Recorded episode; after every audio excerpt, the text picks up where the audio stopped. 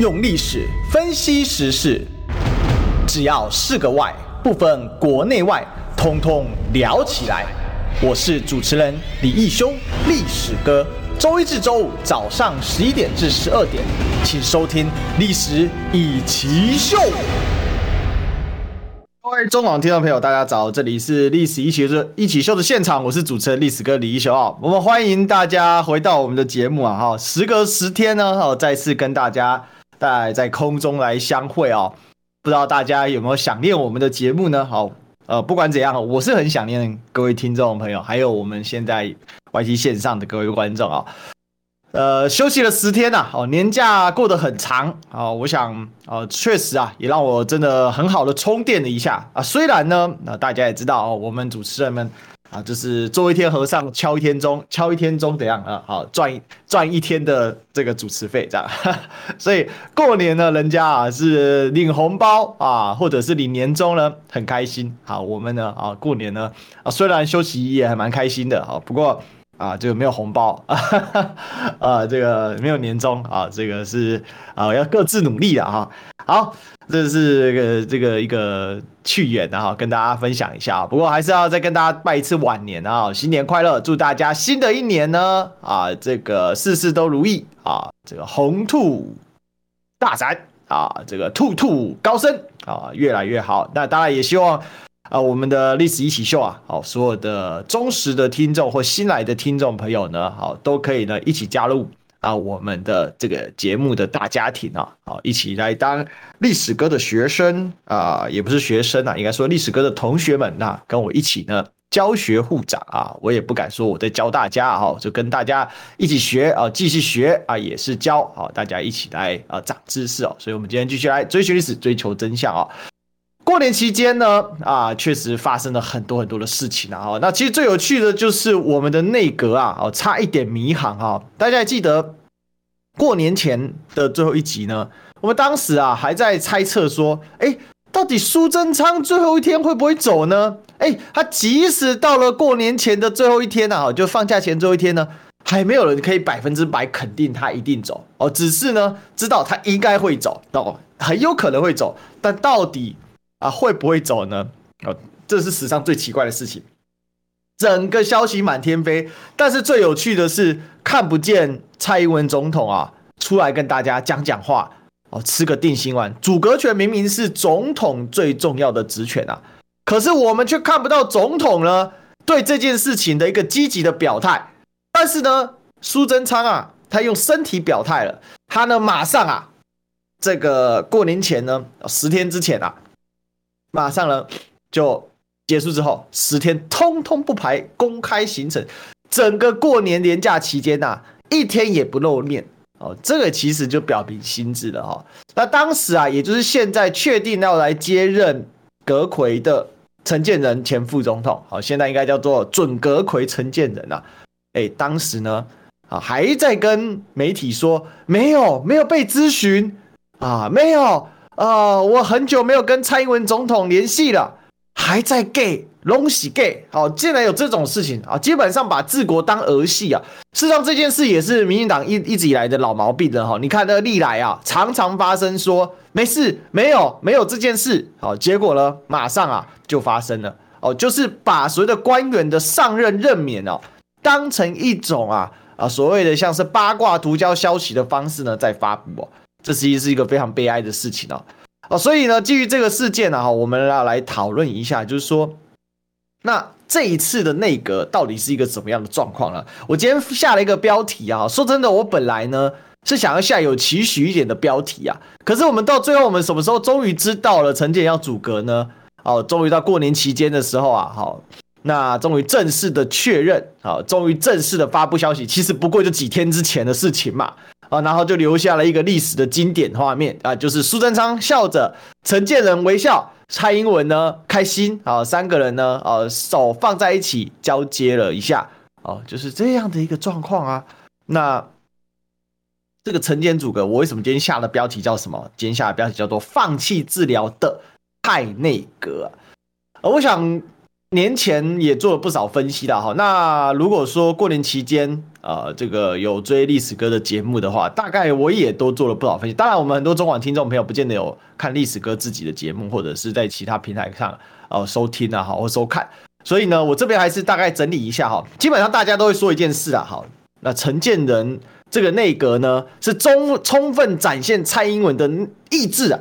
好，那我这边呢、啊、提出了几个话，好来跟大家报告一下啊。第一个呢叫什么？陈建仁内阁背后是陈建仁背后是什么？背后是蔡，好，背后是蔡英文，实力是灿，实力是郑文灿，郑文灿当副阁揆，很多人说他是真正的哦，虽然他是副阁揆，但他是真正的掌舵者，所以实力是在灿，然后呢，实质是在分分什么？派系分赃，派系分配哦，那再来呢？目标是什么？目标是党赖。哦、目标是党党谁呢？党赖清德靠山呢是美国。我想这几点哦，很多人都有分析了。那事实上，我早在这个内阁即将成型的时候，我就有跟大家分享过了。只是我有点忘记是不是在我们历史一起秀的呃节目上面了、哦。但是呢，有一点我觉得到现在啊、哦，很少人去提出来的、哦、基础是什么？这个内阁的基础是什么？基础是。深绿的死忠仔啊，大家可能很少人提出这个看法。那我其实周六的时候在友台的节目上面，我已经有基本提了一口。哦，昨天自己的节目也自己的直播节目也提了一下，但是今天呢，我们就把这个分析啊，给他讲得更完全一点，因为呢，有很多的蛛丝马迹啊，真的是在往这边走啊。我老实讲啊，这是一个很悲哀的结果哈、啊。这个内阁啊。放弃治疗是谁呢？不是蔡英文对他的权力放弃治疗，如果是这样，那也就算了。不是蔡英文对于阻挡赖清德放弃治疗，也不是，也不是说蔡英文对美国放弃治疗，不是哦，是对于台湾人民的放弃治疗。再说一次哦，是对台湾人民的放弃治疗。所以我说，这是一个放弃治疗的蔡内阁。好，等一下我们会把很多细节揭开来，所以我再把我刚才那一串、哦、再讲一次、哦、我们在广播之后，我也会把它留在我们的这个 YouTube 的这个留言区、哦、把它置顶一下，让大家了解一下这个分析、哦、再说一次哦，背后是蔡、哦、这个内阁的背后，陈建仁内阁的背后是蔡英文，实力是灿，是郑文灿，实质是分，是派系权力的分赃。目标是党，挡住赖清德。靠山是美，是美国人在后面挺着蔡英文。然后呢，基础是基础是什么？基础是忠啊，什么忠？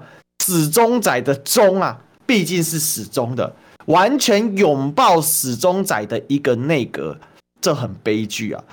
各位啊，请了解一件事情啊。根据宪政上的原则，蔡英文的内阁其实已经渐渐的进入所谓的看守期，或者是所谓的最后一任了。如果没有什么大事的话，除非陈建仁有什么原因跑掉、啊、例如说跑去选总统、啊、之类的、啊、这个等一下如果有时间我们可以做分析，或我们之后的呃节目上再跟大家做一个分析哦。但是呢，他很有可能，如果啦就是说他没其他事了，他可能最后一任。但是呢，在这样的情况之下，他去不去追求的是什么？不去追求的是更完整，所谓的更加的全民性质的内阁，而是更加深绿、更加始终拥抱的一个内阁。这个完蛋哦，这个会很惨。这个内阁啊。他接下来的目标绝对不是帮什么老百姓谋福利，帮老百姓谋福祉，他的目标就是一个，那就是在台湾的内部的政治上面，来强行的巩固蔡英文那以为数不多的权力生命期啊。再说一次，他是要来巩固那蔡英文已经为数不多的权力生命期啊。所以我说这是一个拥抱深绿的蔡内阁。所以我也许我今天我的这个标题应该要写说拥抱深绿的蔡内阁，也许会更加精准，说不定。那所以呢，我说为什么放弃治疗？因为放弃治疗是我对于说这个内阁对于全老百姓、全台湾老百姓的一个思考的逻辑哦。所以这个我把它称之为叫做不跛脚的跛脚啊，不掰咖但是也掰咖，什么意思呢？这个内阁目标很明确，卡死赖清德，巩固好自己的权利。正常来说，你说卡赖为什么就会？巩固自己权利就就是对台湾人放弃治疗，因为很简单嘛。如果他是希望赖清德上任，那我们请教一下，这个内阁的真正下台的原因是什么？或者说是直接的一个大环境背景是什么？一一二六的民进党大败嘛。上次二零二二零一八年的时候，民进党大败，赖清德直接下台拜拜啊！大家不要忘了、啊。那。如果是这样，那为什么去年的年底那一场二零二二年的大选九合一大选，民进党会大败？直白的讲嘛，直白的讲嘛，就是说他大败的根本原因是什么？大败的根本原因其实呢，是因为他的内政太糟糕了，治安崩毁啊。比如说，我们有看到很多这个所谓柬埔寨、台版柬埔寨、台版柬埔寨变柬埔寨，我们有看到八十八枪，我们看到一大堆的治安事件，我们看到警察大学的校长跑去找做台妹，好，跑去找这个传播妹进行所谓情报的刺探工作，用力的突刺情报妹吗？好，用力的图资传播妹获得情报嘛，所以传播妹要改名情报妹嘛。他传播的是白狼张安乐的情报，如此败坏的事情啊，还有各种啊。你看现在一一爆出来，新竹的大密宝呢，桃园也有大密宝啊，只是说桃园因为桃园市长张善政的内阁团队到现在不知道在干嘛，哦，他到现在还不愿意认真的去揭弊啊，还在那边一百天体检报告。他不愿意去做这种事情，他只是说啊，他就是想要怎样吼吼啊做代志啊。那我们呢 respect 他哦，但是我告诉大家，他这种麻，他这种方法，他绝对没有办法真正的把桃园大秘宝给挖出来了哈、哦。好，不过我想也可以理解啦，哦，为什么？因为没有根底嘛。哦，在那边你就看看那有多少人哈、哦，因为阿灿哥啊啊，大家都知道郑文灿啊，人称啊政通人和啊，对不对？政通人和的这个状况之下呢，那他他通的跟和的只有绿的吗？所以桃园这一局哦，我看大家还是怎样死心算了啦。哦，你说他查出什么大秘宝，我看这几率不大了哈，就就这样子了哈，就只能说能改的就尽量改哈，这穿着衣服改衣服了哈。桃园大概是这样，那新竹就炸掉了。那台南呢？台南市议长竟然是贿选上台的、啊。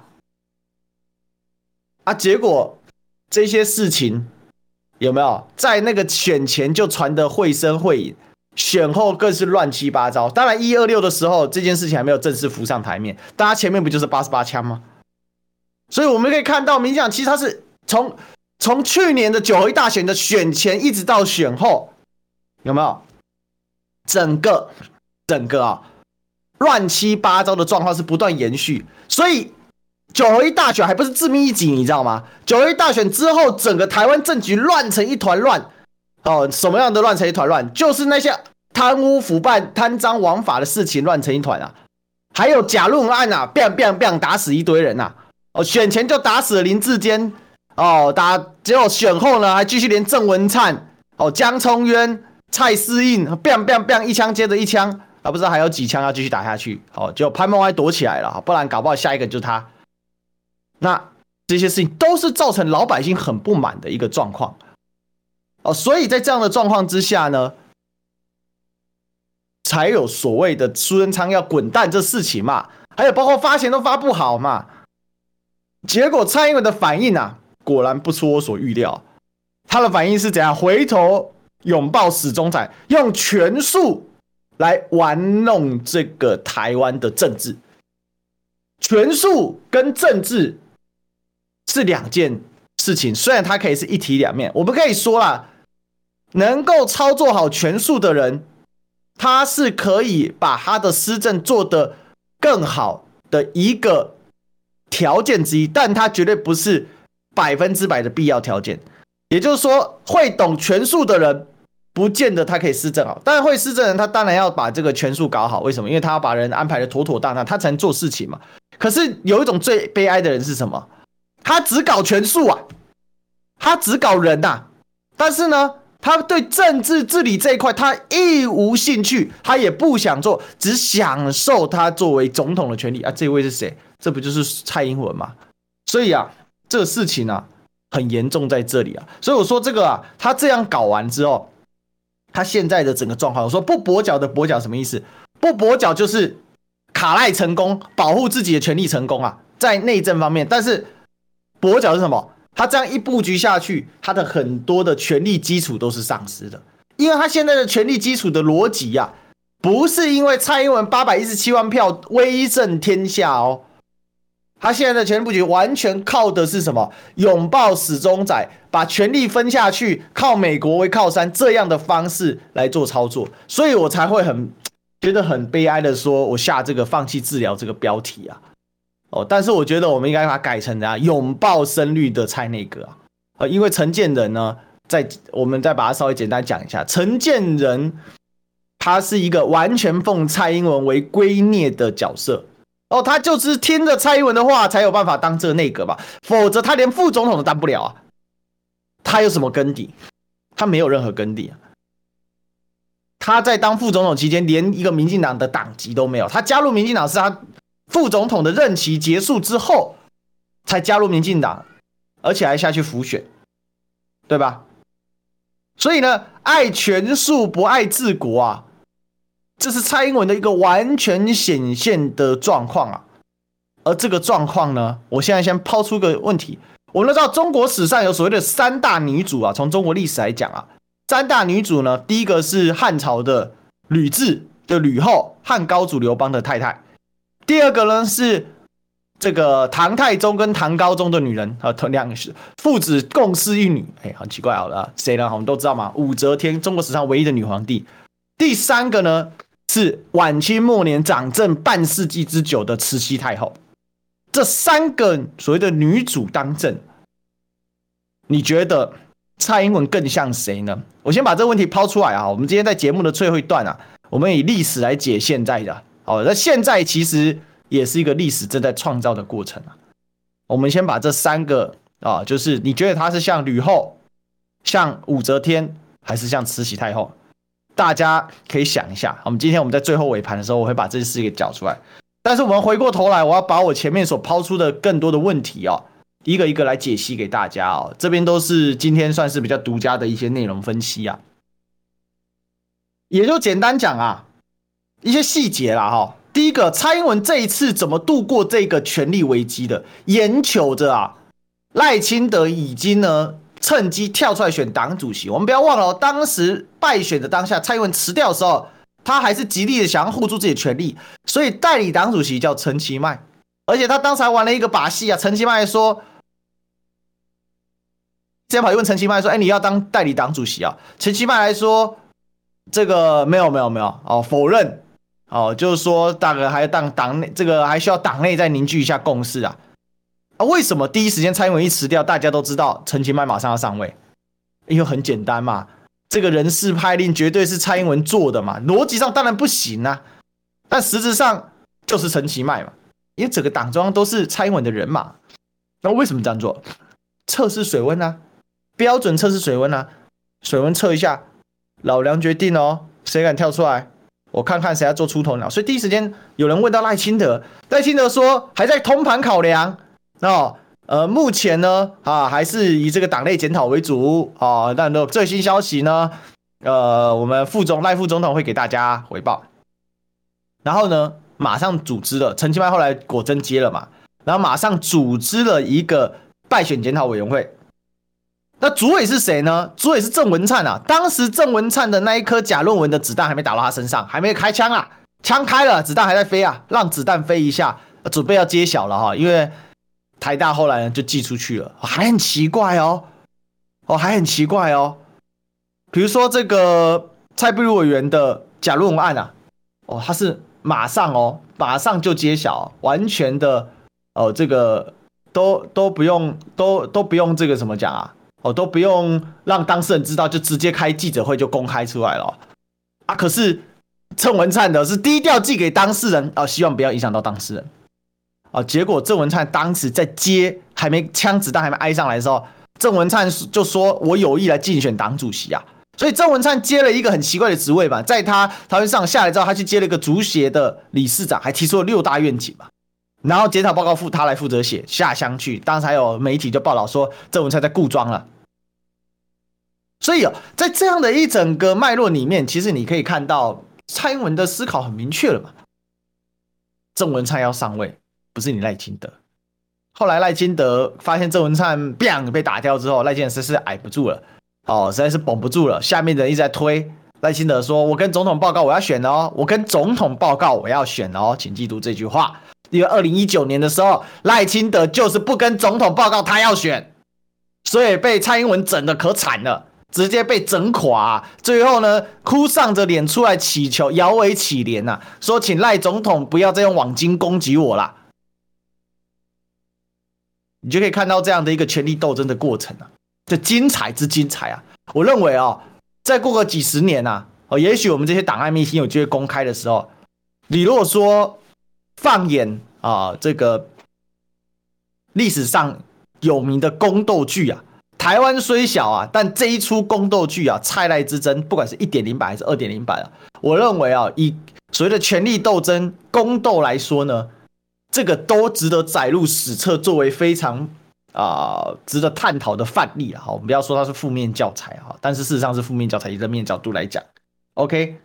那回过头来我们继续讲啊，在这样状况之下赖清德浮上，所以我们来做一些细节的分析啊。这次蔡赖之争 二点零 啊，赖清德掌到党权了，风雨飘摇中的蔡英文呢，苏贞昌要跑了哦、蔡英文还是极力要慰留他，所以才有前面刚才陈建的那一出嘛，欲拒还迎嘛，对不对？然后不敢说，第一时间不敢说死啊，哦，就是一直假装假装没事啊。原因就是要让给蔡英文最大的时间去让苏贞昌哦慰留，再慰留看看啊、哦。因为呢，苏贞昌让蔡英文最爽的一件事情就是这样，他都不用开记者会，都不用出来面对任何事情。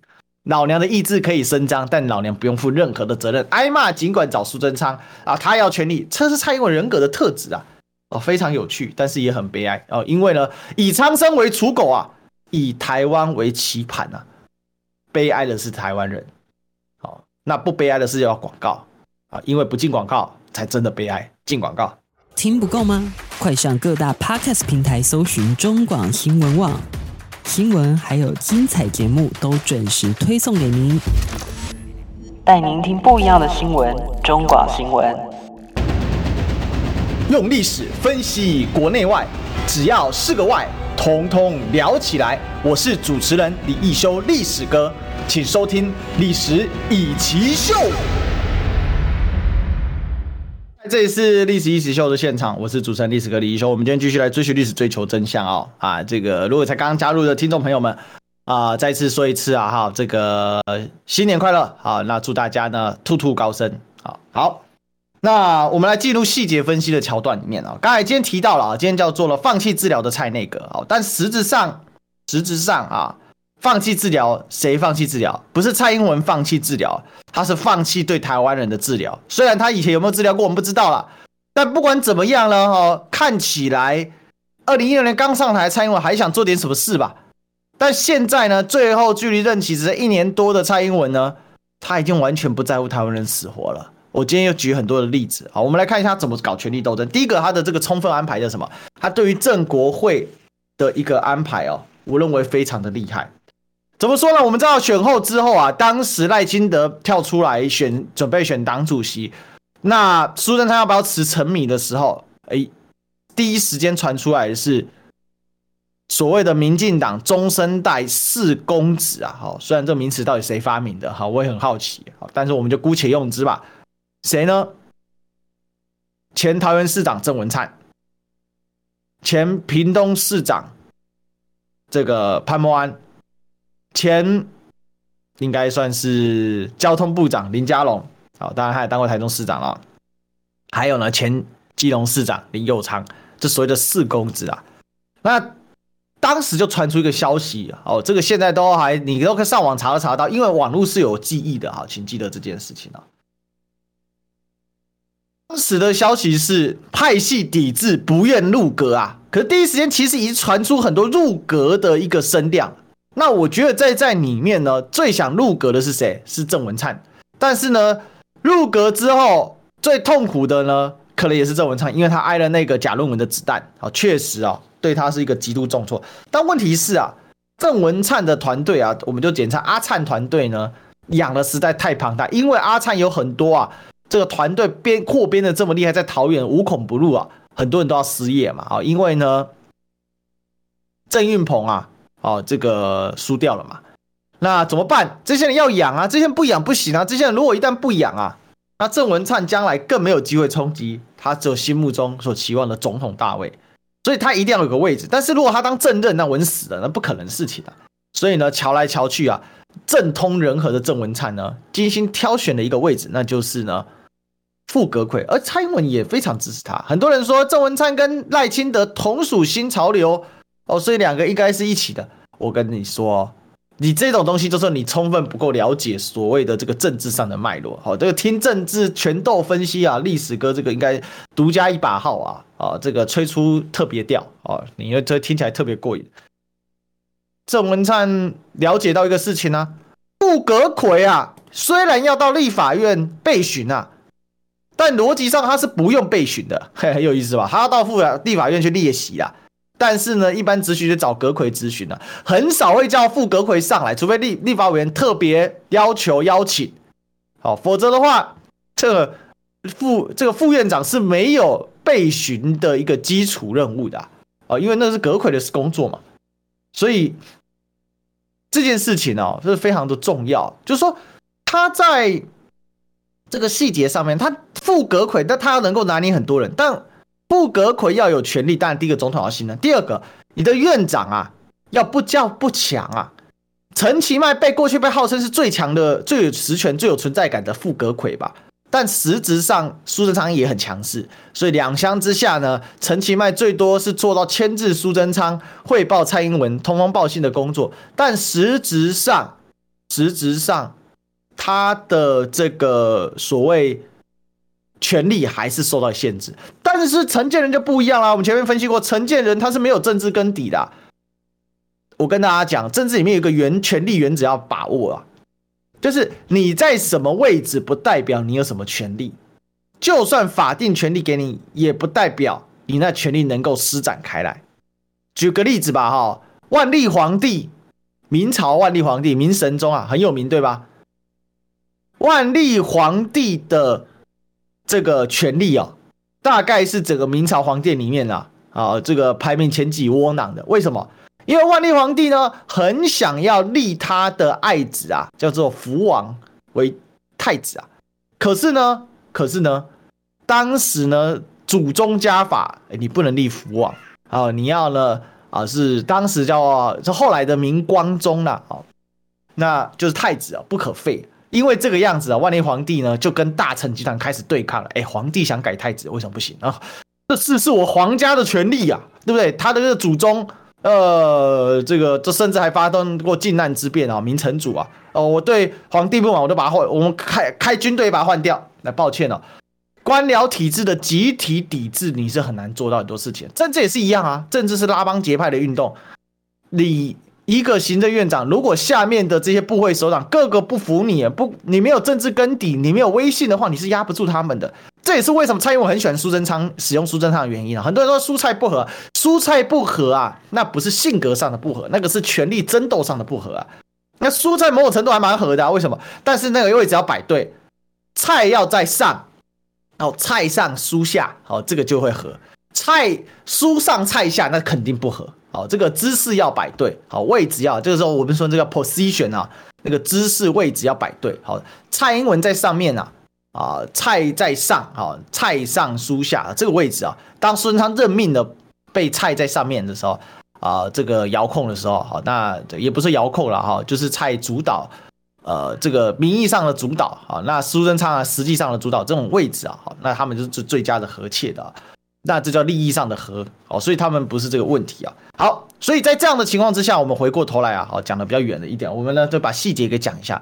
正国会里面他拿捏怎样啊？第一个，所谓的四公子里面两个是正国会的、啊，那这两个是正国会的呢，他们是所谓中生代当中已经相对显著，但是整个正国会目前在这个民进党的权力布局结构里面相对是弱势的，因为正国会的头叫做游锡堃，游锡堃在立法院当立法院长，他本身没有很大的实权，哦，跟所谓新潮流整个跟蔡英系彻底结合，然后在政府里面谋取一堆职位啊，哦，那是不太一样的这个状况，所以呢，所以呢，哦，我们要了解到这个问题啊，就是说。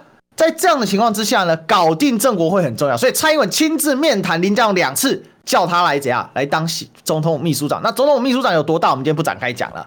哦，基本上你可以把他当地下，真的是某种程度是地下总统啊，权力实权是很大的。那最有趣的是林右昌，林右昌接了内政部长，内政部天下第一大部，哦，天下第一大部。所以在这样的状况之下呢。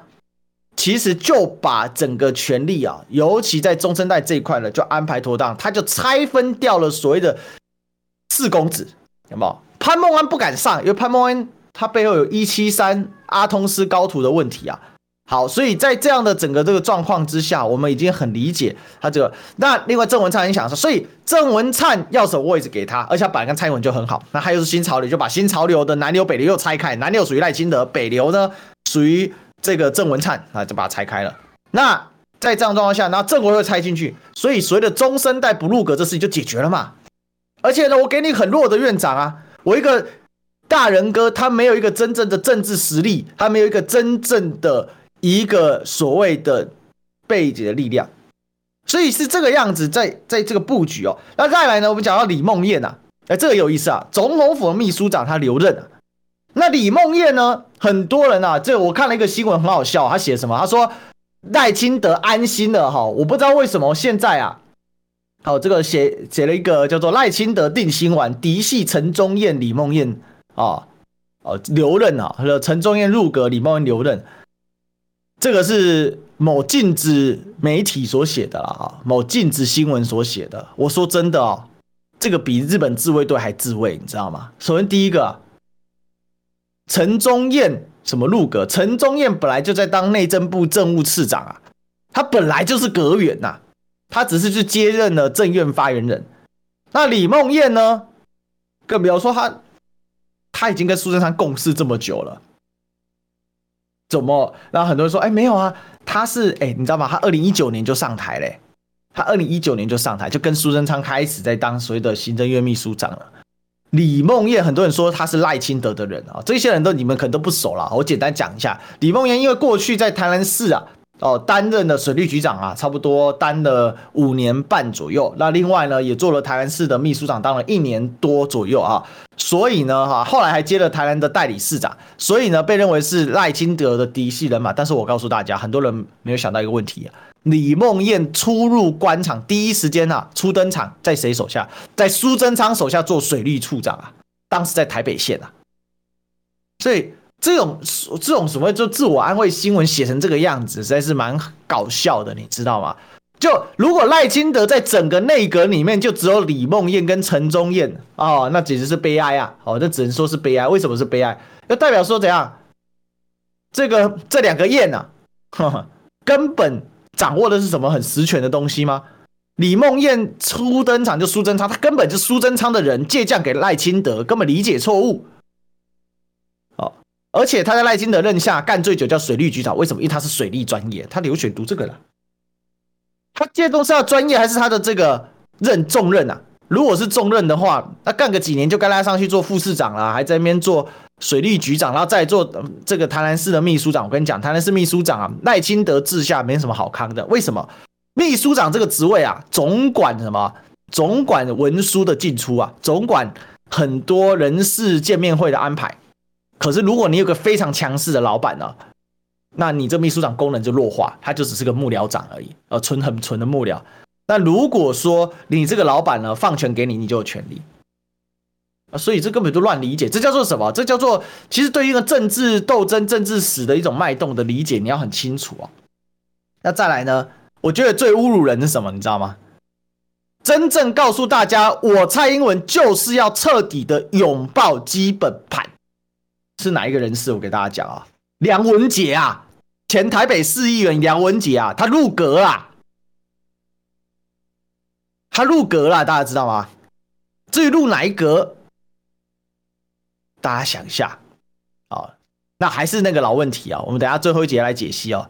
中国三大女主，汉朝的吕后，这个唐朝的武则天，还有清朝的慈禧太后，请问你觉得蔡英文像谁？这是我们今天节目上给大家的历史大哉问。那有一个东西啊，哦，我是没办法入阁，但是我可以入广告。好，进广告。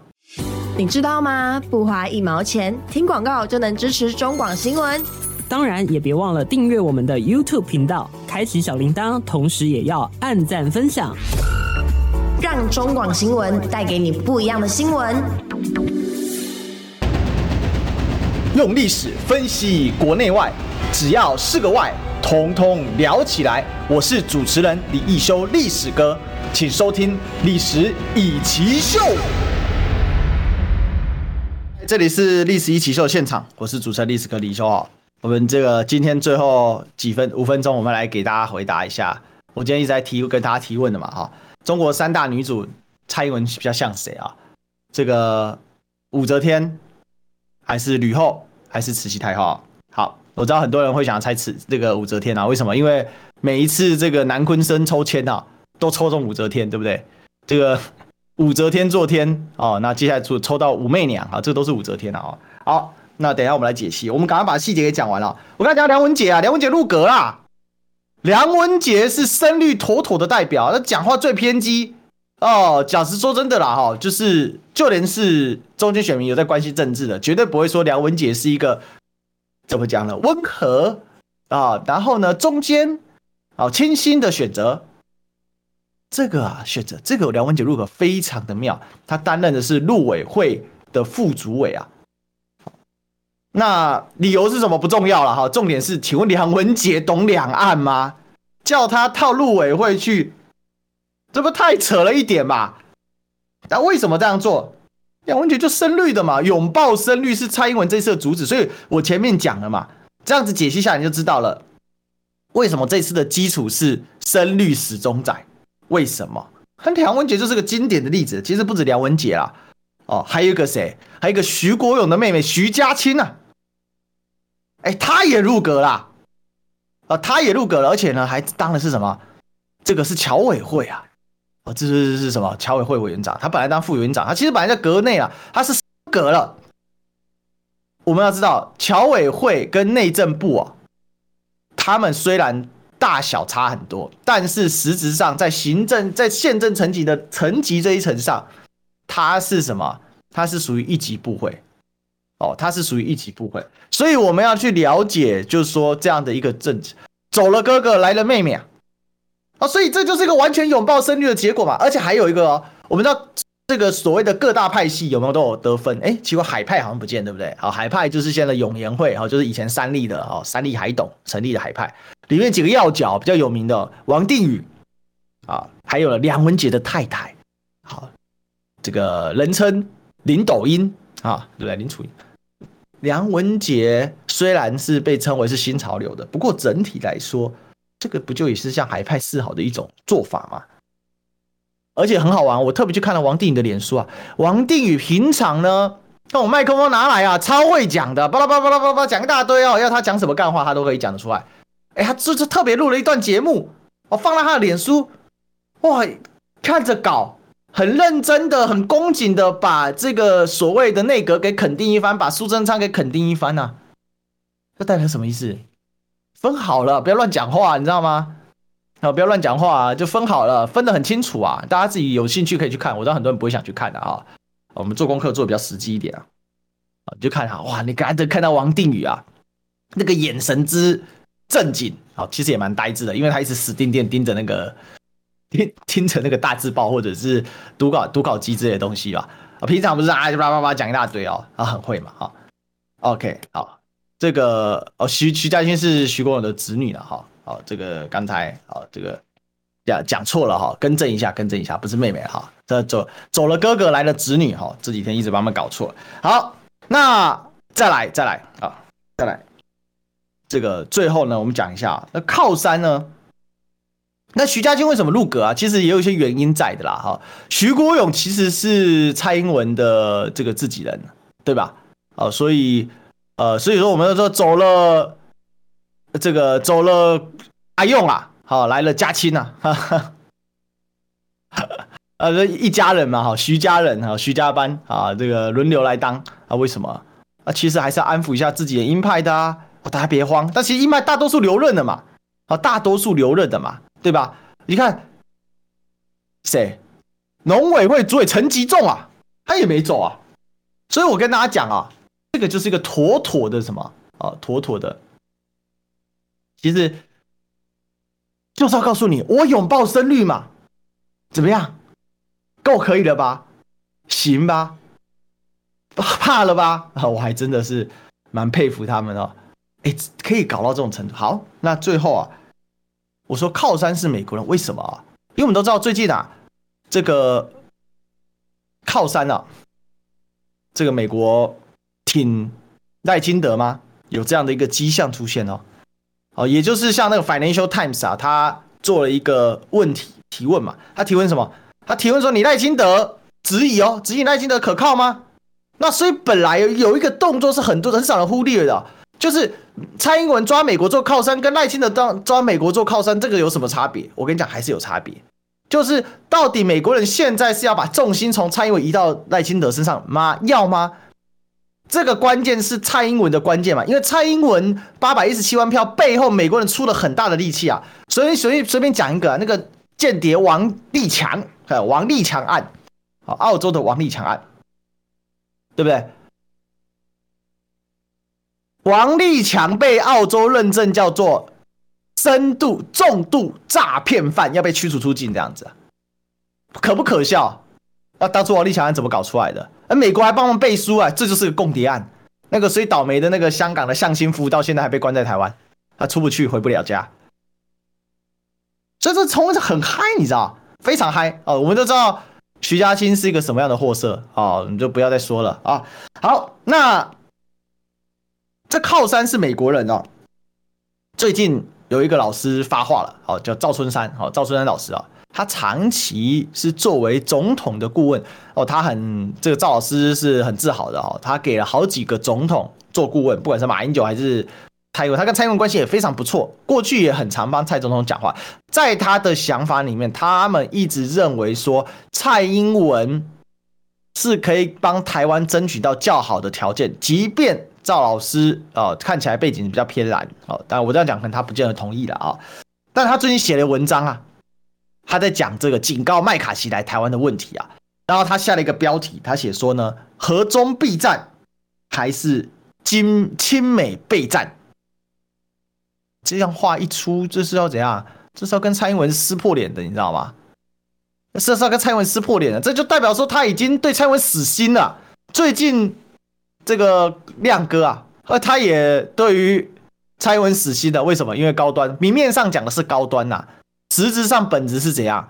本质就是蔡英文在为了巩固自己权力的时候，彻底的放弃过去他给不管是所谓蓝的精英或绿的精英，这些重视国际事务、重视整个地缘战略格局的人。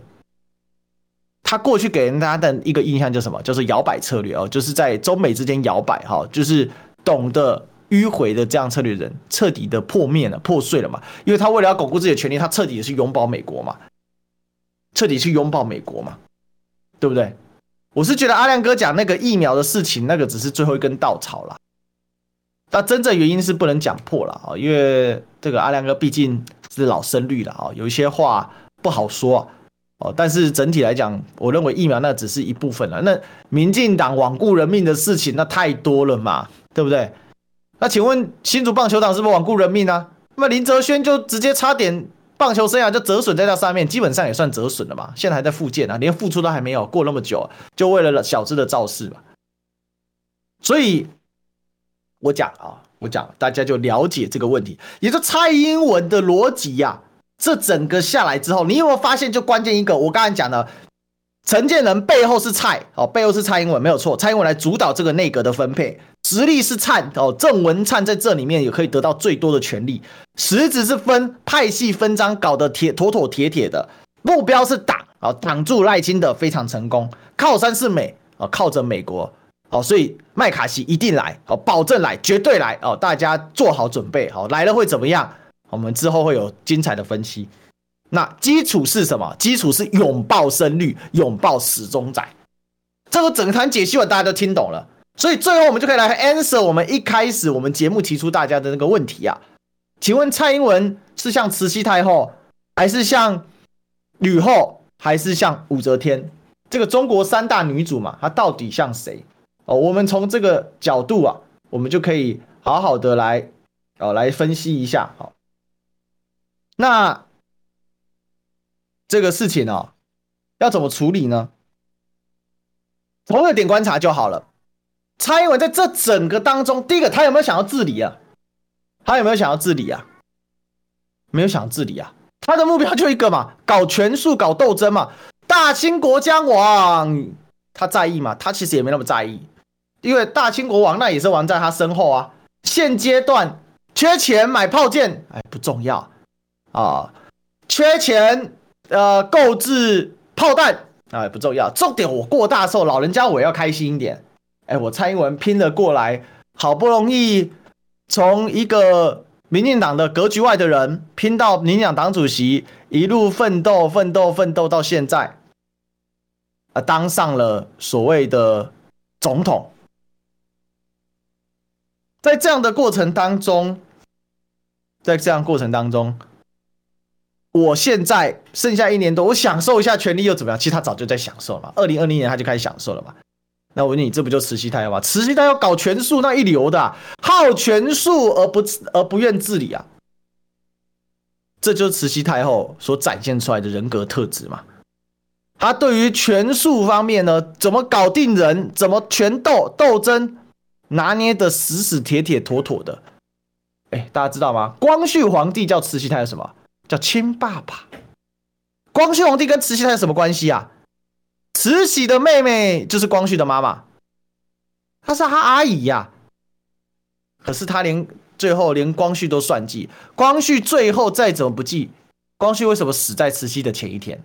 这个很有名的历史无头公案、啊、最后有人去测嘛，发现光绪身上的砷含量啊特别高，那砷呢在古代就叫砒霜啊，砒霜特多，毒死的。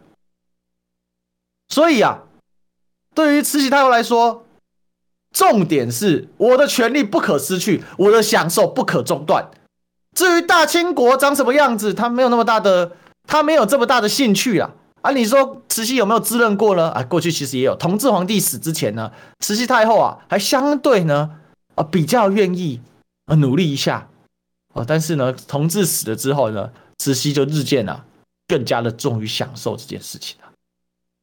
所以我们从这整个过程当中，我们可以看到啊，我前面讲的那一句话，以苍生为刍狗啊，以台湾为棋局啊，这就是我们今天看到为什么我下这个标题。我其实下这个标题我是很不愿意，因为新春嘛，我本来是希望说还是请蔡总统念在苍生百姓啊，呃、认真努力的干一下吧。哦，最后一年多了，做点善事吧。后来发现这个呼吁呢，再呼吁下去会被人家笑，所以我最后跟大家提出另外一个完全相反的呼吁。太好了，好，就像那时候我呼吁苏贞昌继续留任一样，原因很简单，希望他呢，哦，希望他呢继续干，哦，因为剩下一年了，哦，一年多，长痛不如短痛，哦，短痛呢，哦，才能没痛，哦，早点死了心，哦，早点呢。让所有老百姓知道，蔡英文他在做这些政治安排的时候，他根本不在乎你老百姓的死活，他根本不在乎你台湾的未来，他在乎的只有他自己，他甚至不在乎赖清德。这就是今天啊给大家的一个历史的一个讨论啊。好，今天我们历史一起秀聊到这里，那我们就期待明天相见，拜拜。